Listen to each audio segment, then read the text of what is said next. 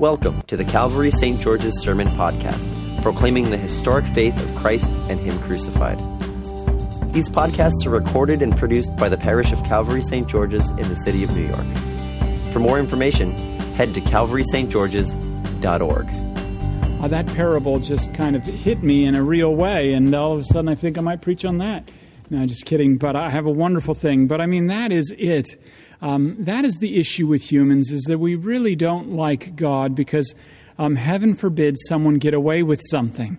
You know, most it's it's interesting when you think about it. Most people actually uh, don't like God for the wrong reasons.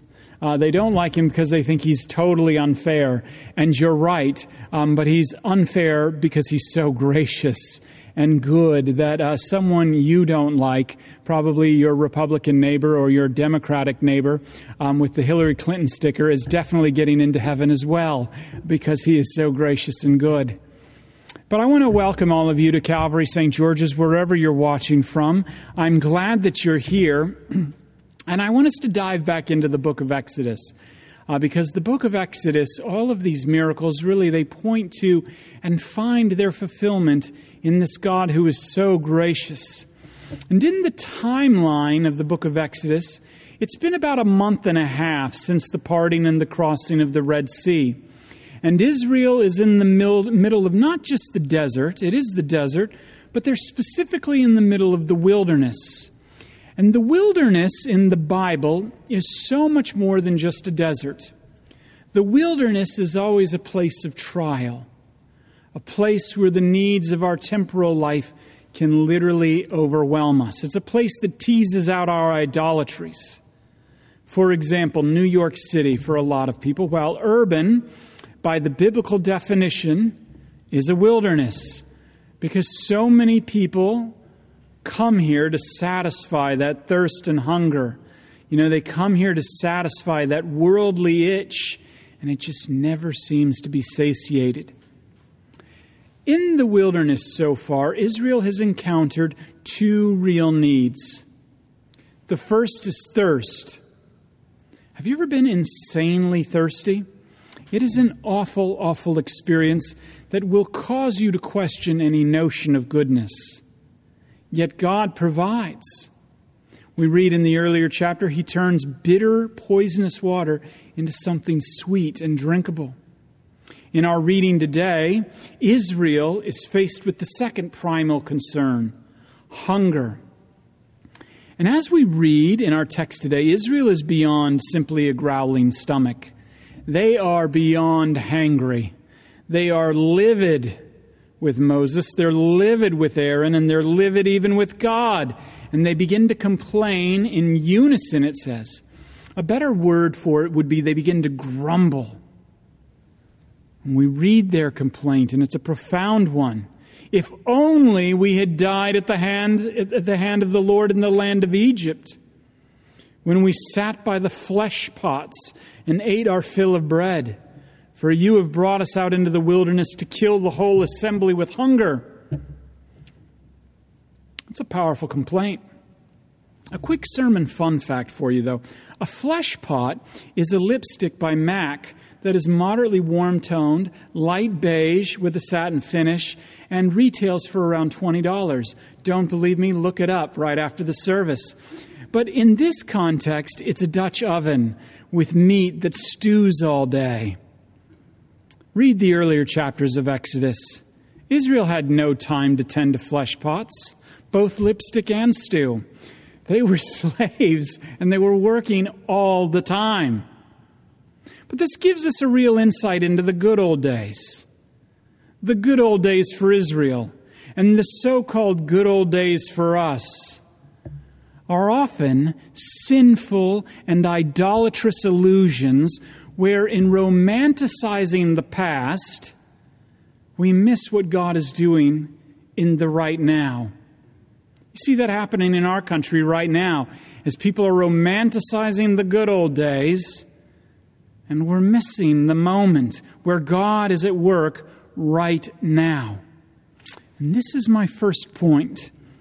In the wilderness of life, because of the deficiencies of the present, we tend to exaggerate the happiness of the past.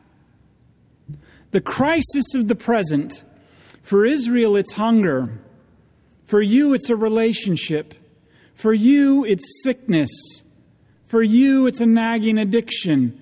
For you, it's a job or a lack thereof. These all can lead to a crisis of faith, which causes us to call into question God's love, God's faithfulness, and even His presence in the moment. It seems easier almost to romanticize and fall back into the old patterns, the old habits, the old identities, than to trust in the God who is providing what we need in what appears to us to be the unknown. I know I've been wrestling with that with the church. Real easy to go back to the good old days of 2013 or whatever that was, you know?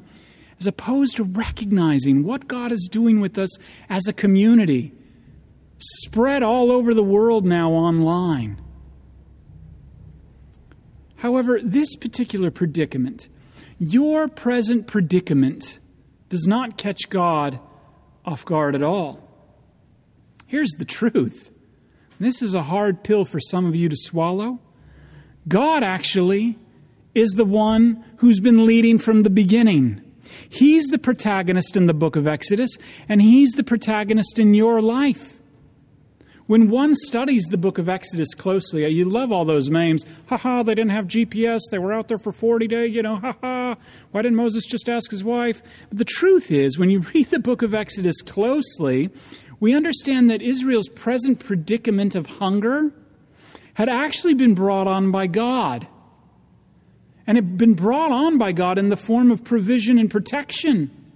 Because in Exodus chapter 13, verses 17, we're told that when Pharaoh let the people go, God did not lead them on the shortcut up the northern part of the Sinai because that was the land of the Philistines. God says, let the people change their minds, lest the people change their minds when they see war and return to Egypt. You see, at that moment, facing hunger is much better than facing the Philistines, a vicious, crazy people who buried their children into the foundations of their homes so that Molech and Baal would bless them. As a band of weak slaves, it would have been far worse for them to face them than their present hunger.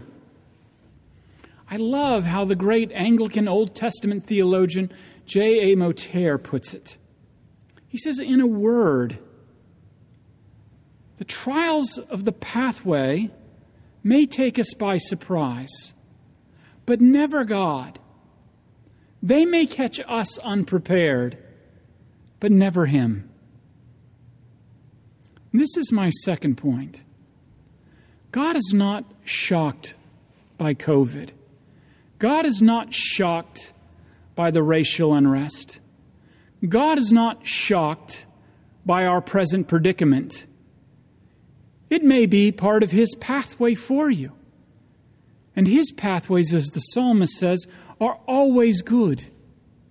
And therefore, this pathway is good.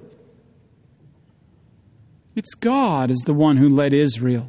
And it's God who is the one who's led you out this way. And sometimes He has led you out this way to deliver you from something far worse. The problem is, is we're so busy kicking against the goad because we think we know better than God. Longing for the past that we miss the grace and the blessings of the present moment. However, this is the good news. Your kicking against the goad has never stopped God, and it can't stop God, because as I've said before, He's not about to let you creatures have the final say. For He's always at work in your wilderness, and He brings light into the darkness.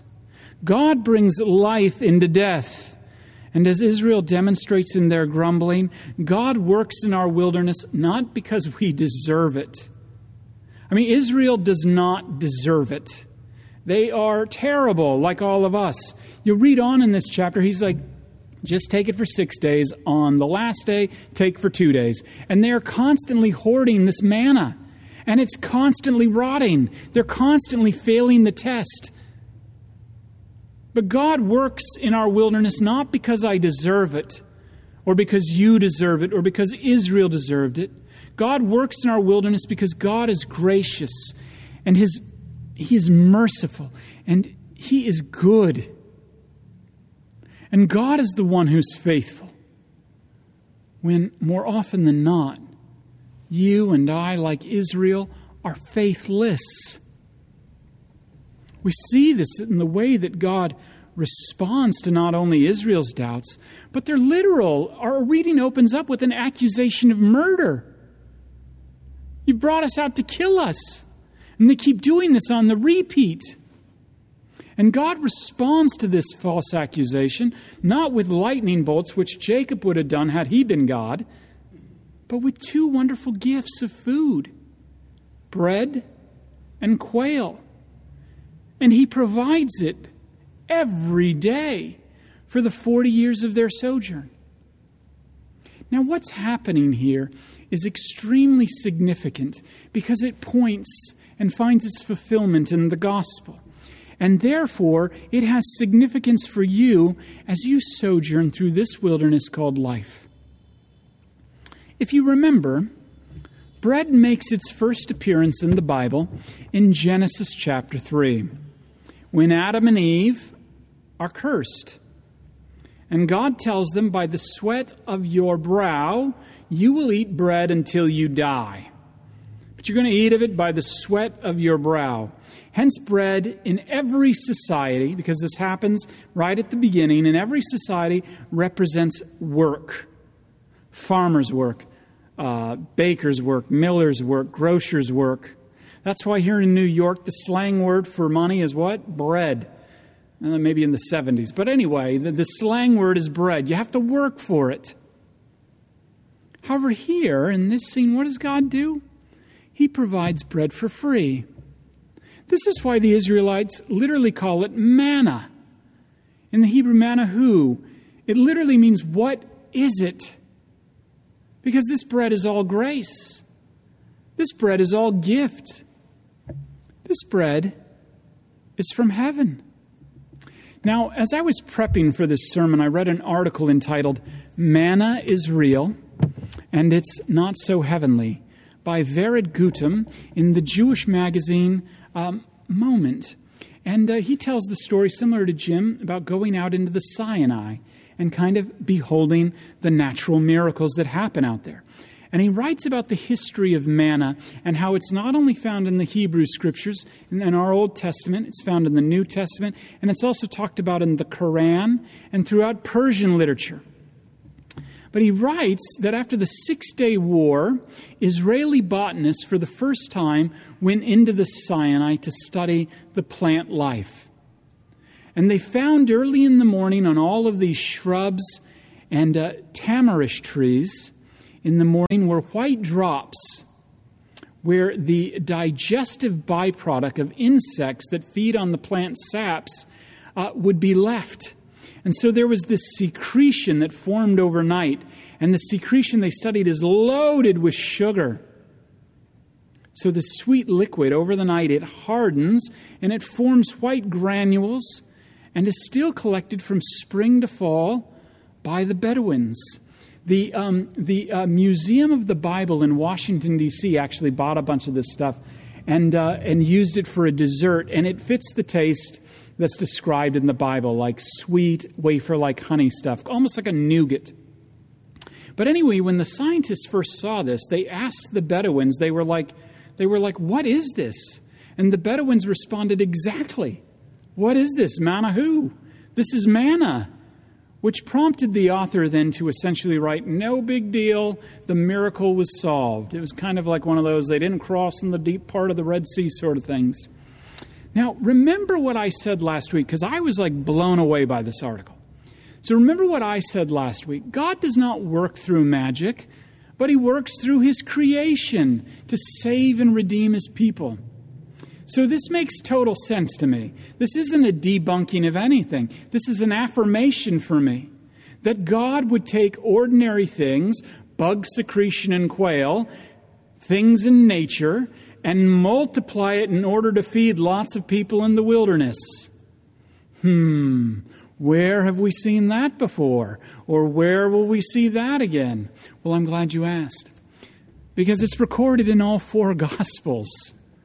In the wilderness.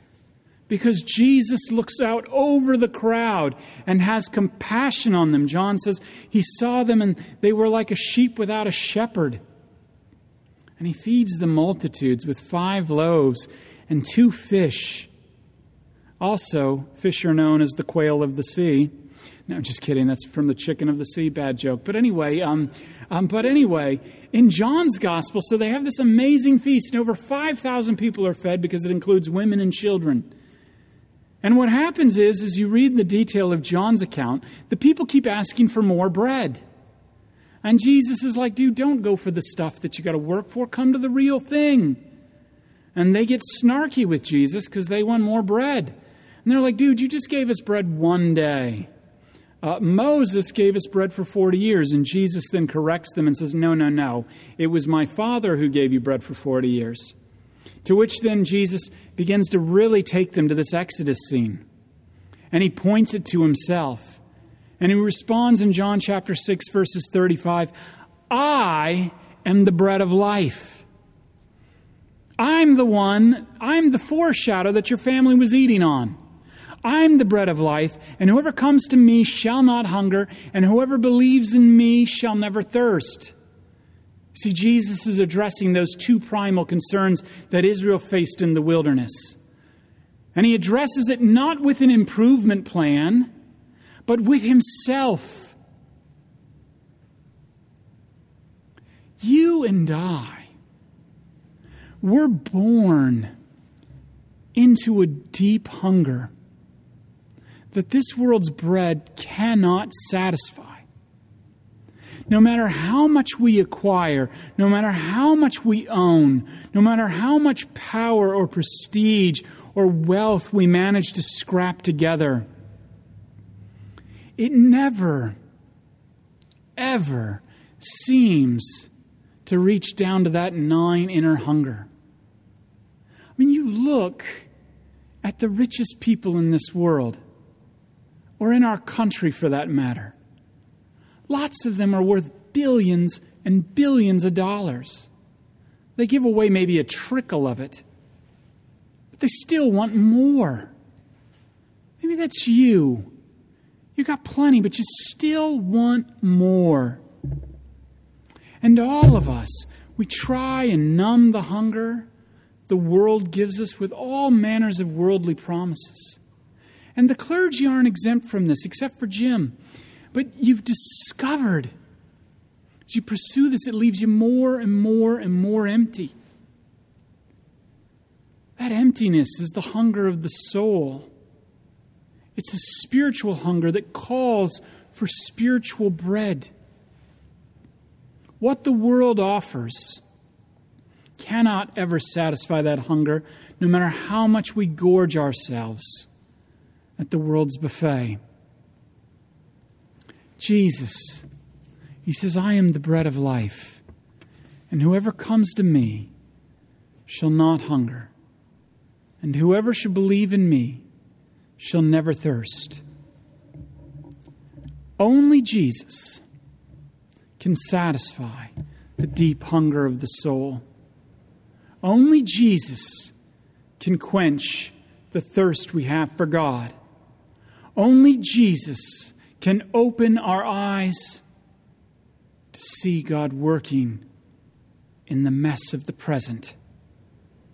And as Christians in the wilderness of this age called life, we are called to draw our sustenance from Him and His merits and never our own. And this is my third point. Manna, what is it? Bug secretion? That'll still leave you hungry. Manna, what is it? It is Jesus the Son of God, becoming man, dying on a cross, to deal with our insatiable appetites for ourselves, which leads to sin and death. Manna, what is it? It's Jesus' life for the life of the world, which sees you through your pilgrimage, through your wilderness, through your death into eternal life. And yes, the world considers it foolish. And yes, your doubting heart may waver at this morsel, which seems like nothing compared to what the world is offering. But even in your doubts, sisters and brothers, the cross reminds you that there, God is having compassion upon us, and God is continuing to feed us through His Word and His bread, which gives and bestows eternal life until our journey ends or He returns. In Jesus' name, Amen.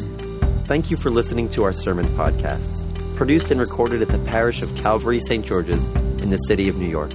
If you feel led to support the continuing ministry of the parish, you can make an online donation at calvarystgeorges.org slash giving. Thank you.